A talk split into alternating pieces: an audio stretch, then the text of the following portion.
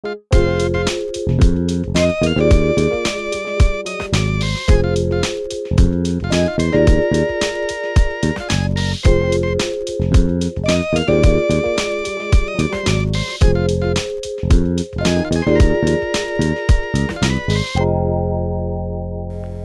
week, uh, we started looking forward to Easter.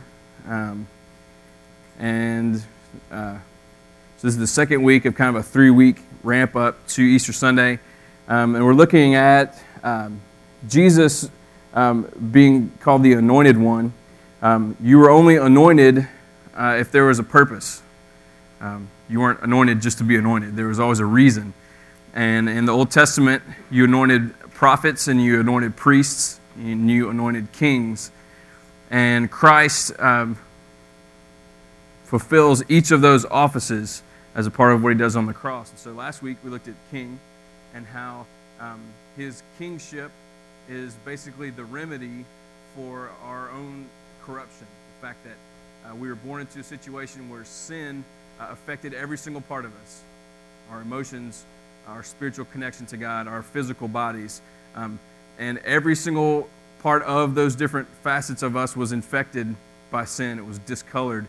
And so Jesus the King comes in and he is um, given authority over, over everything, uh, whether we're talking about the universe or we're talking about uh, government or we're talking about, you know, uh, the way that the earth moves and stuff like that, or if we're talking about our, our own lives, that um, he has come and he has set things right in our hearts. And so we have this new heart, but now our, our flesh is trying to figure out how to work with this new heart, and, and we just have some issues. And so we need the same Jesus that holds the universe together to come in and say, Hey, I, I can help you with this problem, uh, with this sin issue that you're working through, because I have authority over all that.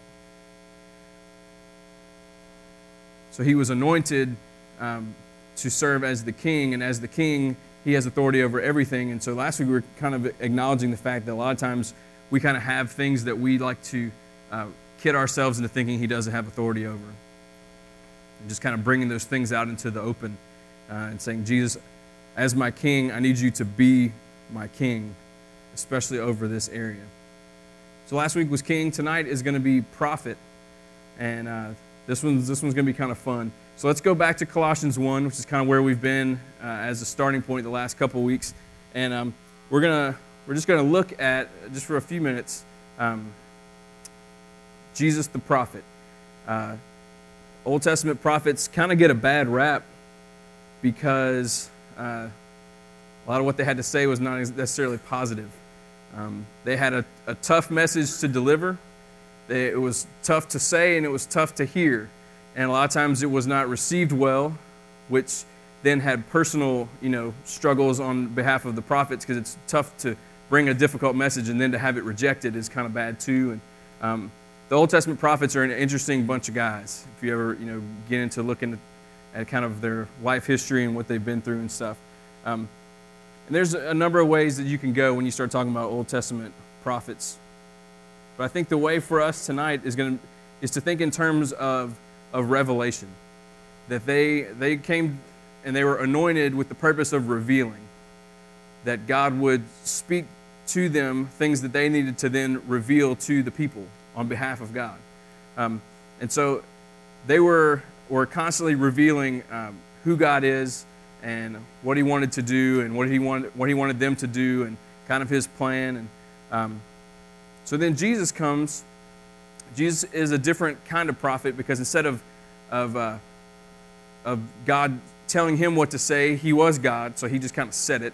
And that's why, um, you know, when he's teaching, sometimes you would, see, you see him say, um, he would say, you've, you've been told this, but what I tell you is this. He had this, this authority. So he never had to say, Thus saith the Lord. He just said it because he was the Lord himself. And so uh, he is, just brings this unique um, aspect of being a prophet into things. But if we think in terms of him revealing, uh, there are pretty much two, two things I think for us tonight to focus on. One, he reveals the truth about God. And second, he reveals the truth about us.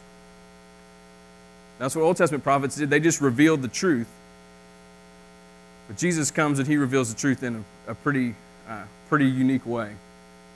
let's look at the first one that he reveals the truth about God. Look in Colossians 1, kind of where we've been lately. Verse 15. He's the image of the invisible God. Okay? So, right there, he's the image of the invisible God.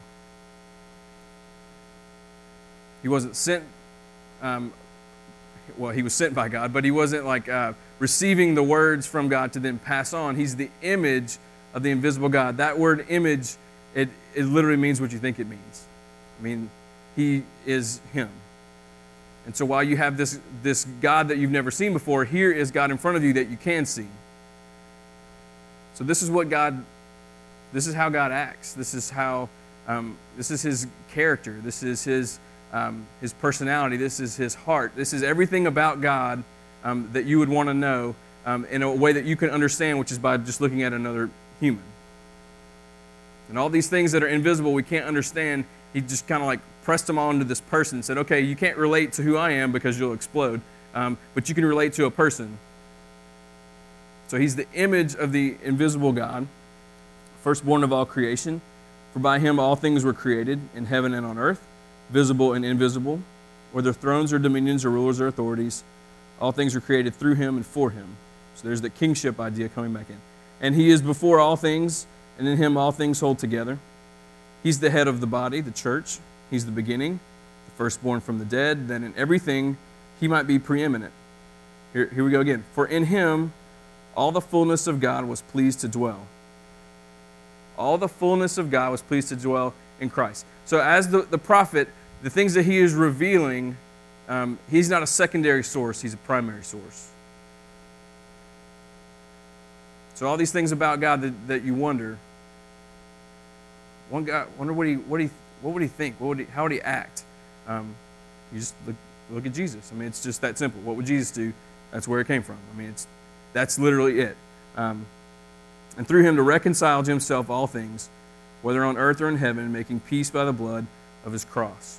Okay, we've been pulling things out of that text a lot. So, twice in those five verses, um, Paul points out the fact that Jesus was the image of God and the fullness of God dwelled in him. I mean, we're just going to throw these other ones up there so you don't have to flip to it. In Hebrews 1, uh, this, this is what it says in verse 3 He's the, He is the radiance of the glory of God and the exact imprint of his nature.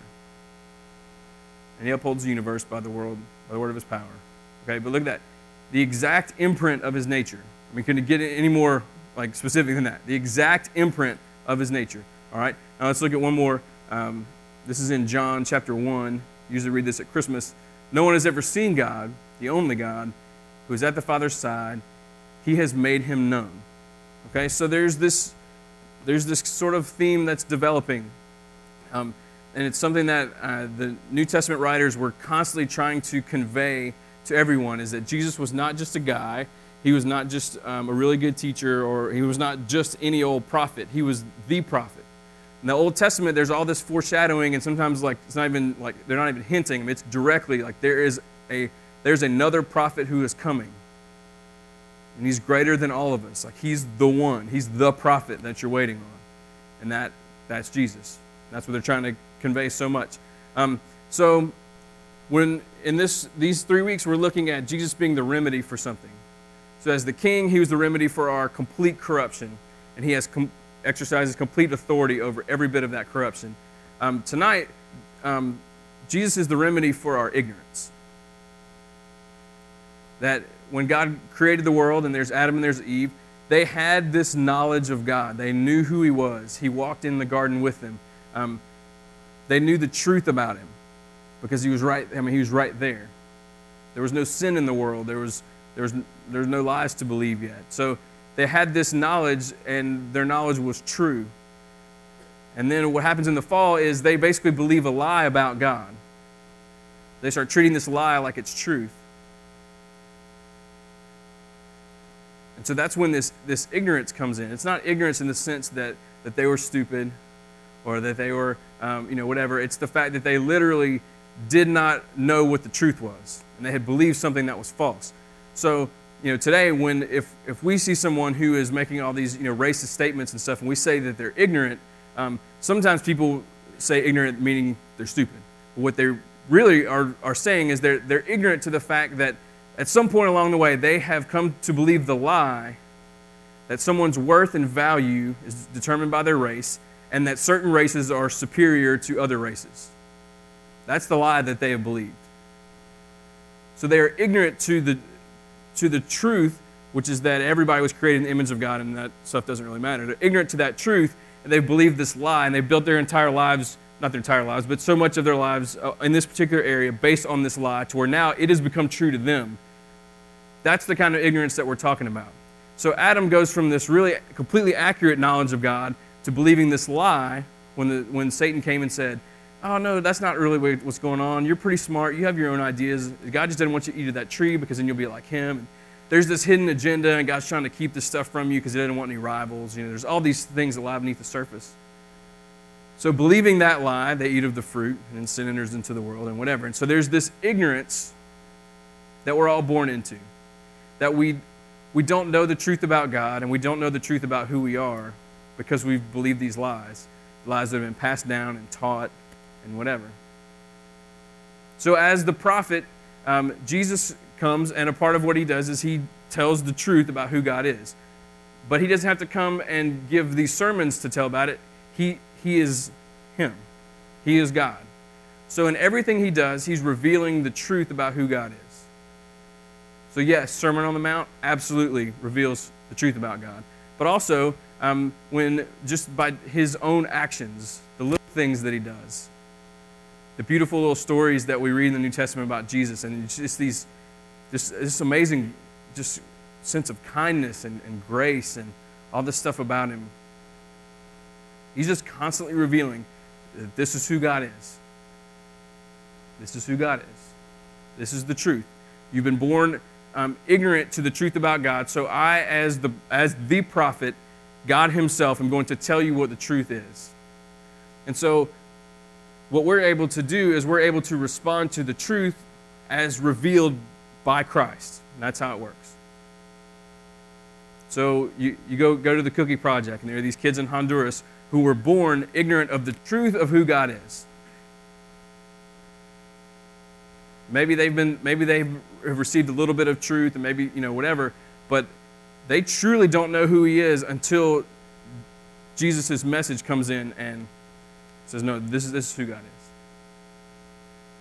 That's why they go, and that's why they bake cookies. That's why we go to Mexico. That's why our summer, our people who go and do missions in different parts of the world go and do that. We're trying to take that message as a part of the continued revelation of the truth of who God is, because people are born just not really knowing it. So that's one thing he does. He reveals this truth. This is, this is who God is.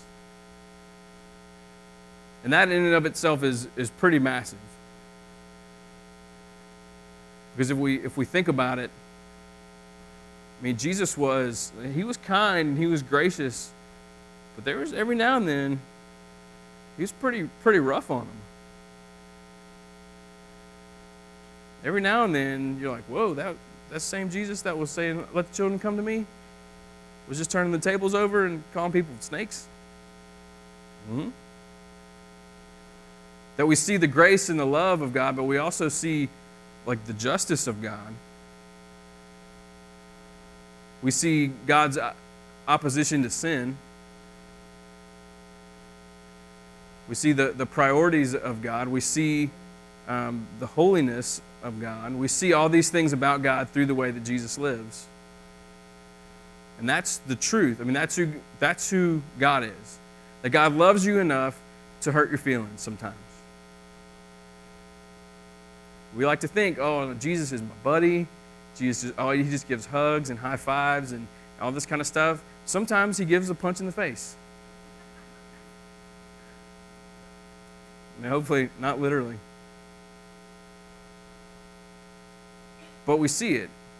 You look in Matthew 11, or Matthew 23, Matthew 11, he's given, they're called woes to these cities.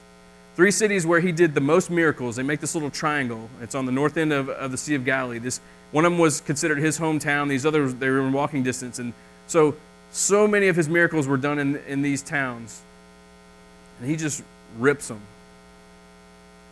He says, Woe to you. And woe is not, uh, I mean, that's a term of, of grief. See, I, I think we kind of get in our head like prophets, they, they deliver like bad news, you know, repent for the kingdom is near and like this stuff. And it, but you almost kind of, I think sometimes get a feeling that like they enjoy it. You know, like they like being the like one who's going to bring condemnation and judgment down on people.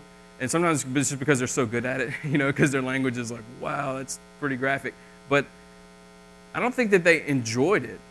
Because when Jesus says, Woe to you, Capernaum, that's a statement of, of grief. He's saying and he, says it, if you were to read it, it says, if, if the same miracles had been done in Sodom and Gomorrah, they would have definitely repented. So you're talking Sin City would have repented if those same miracles had been done there, but yet in his own hometown, people just don't even care. And that grieves him. But as the prophet, he's the one that brings the tough news. That he loves and cares for them enough to say, look, this is killing you. That's, that's who God is. Yes, God is, He is hugs, He is high fives. He is also punches in the face when you need it. It's like a, it's like a parent. Parents affirm and they encourage, but they also discipline. And it's also kind of like, um, kind of got to talk about it. At, I try to work this into every wedding that I do. Um, because biblically, if you look at Ephesians 5, the husband should be the most accurate picture of Christ that the wife ever sees. So, all the wives in here, um, if you ever go through like periods of insecurity in your relationship with God, and you're like, oh, I wonder, I wonder how, I wonder how God feels about me. I wonder how God, if He's upset with me. I want, you know, I don't, I don't understand grace. I don't understand all this kind of stuff. You should just be able to look at the way your husband treats you, and then that should be a reflection of how God feels about you. I'm not trying to call out the husbands. I'm just saying that's what the text says. So get mad at the Bible. But, but in the same sense, when we go through things and we wonder those things about God, you're like, I wonder if God is disappointed. I wonder if, if he is mad. I wonder if he is, you know, how he is. We can look at Jesus and figure that out. That sometimes when we feel that conviction and it's weighing on us, um, we can't dismiss it just because it's not warm and fuzzy. Sometimes it's, it is Jesus with the, with the punch. That's who God is. And He came to say, This is the truth. He came to be the remedy for our ignorance about who God is. But along the same lines, He came to reveal our ignorance about who we are.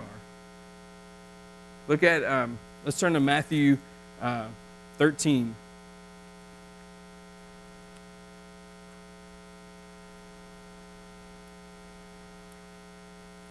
Some of this, some of the point I'm about to make, I've already made. Matthew 13, to 44.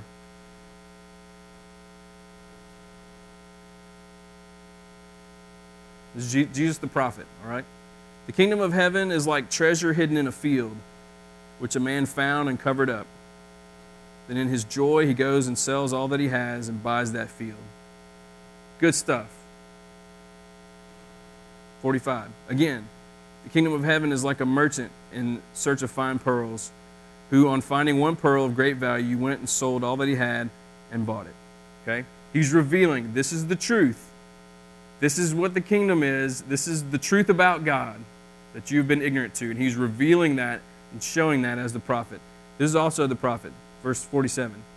Again, the kingdom of heaven is like a net that was thrown into the sea and gathered fish of every kind. When it was full, men drew it ashore and sat down and sorted the good into containers, but threw away the bad. So it will be at the close of the age. The angels will come out and separate the evil from the righteous and throw them into the fiery furnace. In that place there will be weeping and gnashing of teeth. Kind of shifts gears a little bit, doesn't he? See, he reveals the truth about God, but he also reveals the truth about us and our condition. We go from from being in, in a place of like really being ignorant to that. And he's the one that like that shines that light on things. That illumination into our real condition. So when someone comes to know Christ, in that moment, when they realize that He's been pursuing them um, and they realize that they are a sinner in need of a Savior, that realization is because Christ has come and has revealed the truth of who they are.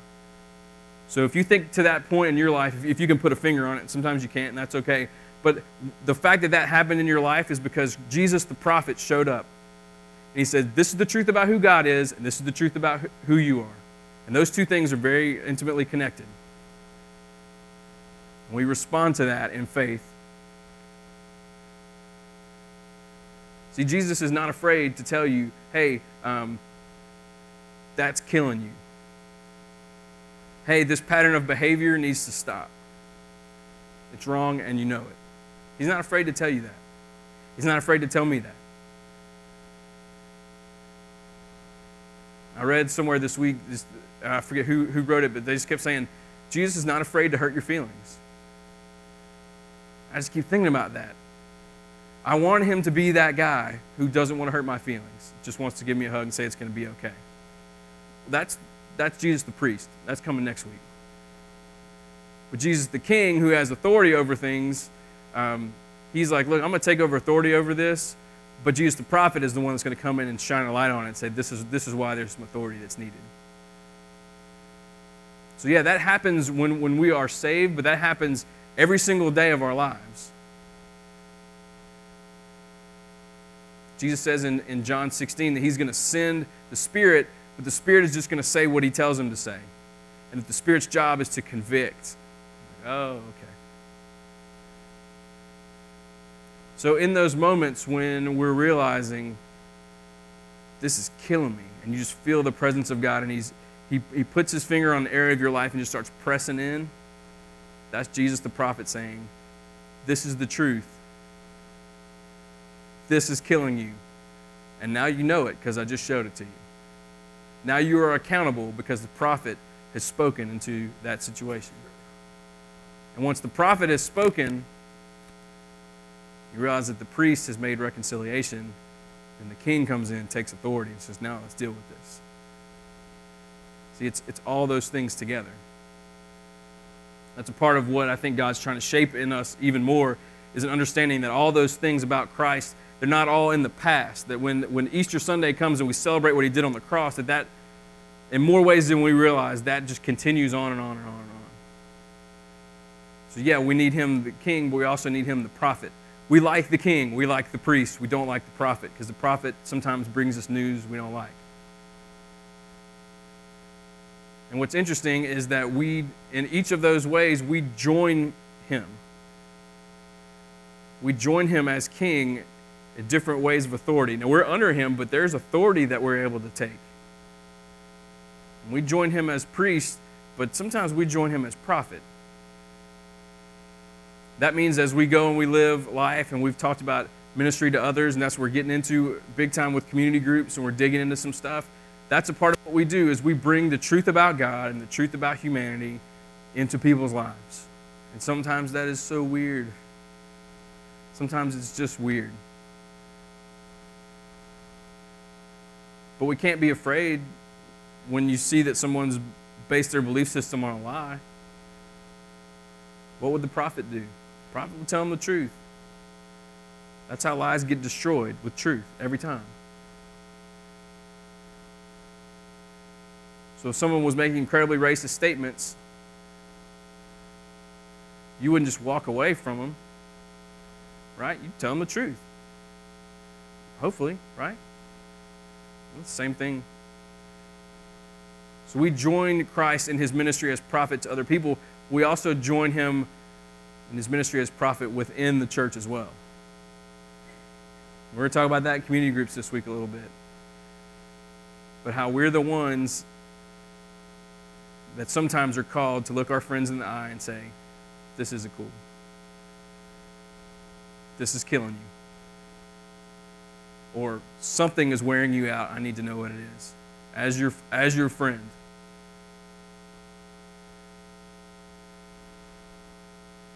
I'm not sure what, what's more weird, being a prophet to people outside the church or being a prophet people with, inside the church.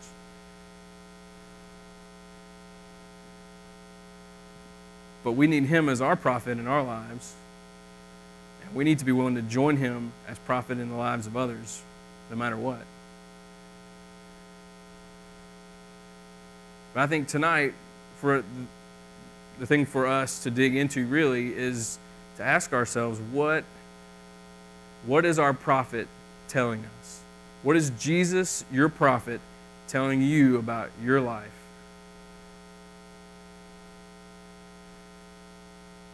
Because we don't throw priest out the window. We don't that's that's compassion, that's standing in the gap, that's reconciliation. We don't throw the king out the window because that's the authority that's going to help us deal with what the prophet's revealing. But we can't just put our fingers in our ears and pretend like the prophet's not telling us, hey, this has got to change. And I don't know in your life what that has, you know, I don't know how it fits in. The question I have to ask myself is what is, I'll claim him, what is Jesus, my prophet, saying about my life right now? Where in my life is he putting his finger and starting to press in and saying, This, this has got to stop. This has got to change. And if I really humble myself and open up and say, Speak to me about this, and I keep the priest in mind and I keep the king in mind, if I'm looking at Jesus through that, through that lens of all those things going on, I'm not nearly as panicked. If I continue to ignore the voice of my prophet, I'm just setting myself up for pain and struggle and ineffectiveness and whatever. So I don't, I don't know where this fits into things. But he does, and he'll tell you if you'll have the courage to ask him.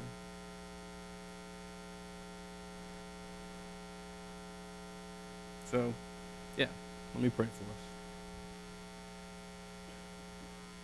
God, um, it's humbling to, to think that you just give a rip. It really is. Like it's it's hard to I think comprehend how much you care and just that you care and why you care. But we know that you do because we see it revealed through Scripture, through your very life. And as as our prophet who is not afraid to tell us the truth, I pray that we would humble ourselves and open up to, um, to whatever it is you want to speak. That you would continue to teach us the truth about God, about ourselves. If our feelings need to be hurt, then hurt them. If we need a punch, punch us. If the truth that needs to be revealed is that we're beating ourselves up about something that you've forgotten about a long time ago, say that. I mean, whatever it is, good or bad, I pray, God, that you would just speak clearly.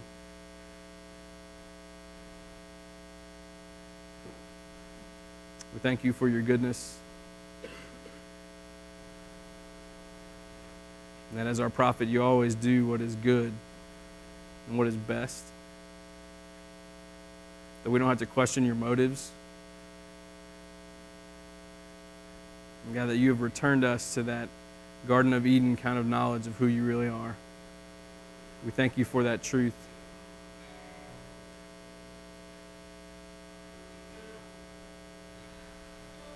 We pray this in Jesus' name. Amen.